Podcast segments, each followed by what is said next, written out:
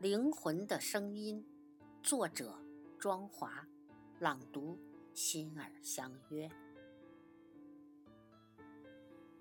什么是灵魂的咏叹？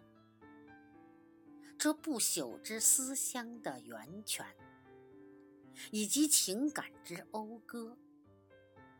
我倾听内心深处，愿那个自己依旧如故，不以物喜，不以己悲。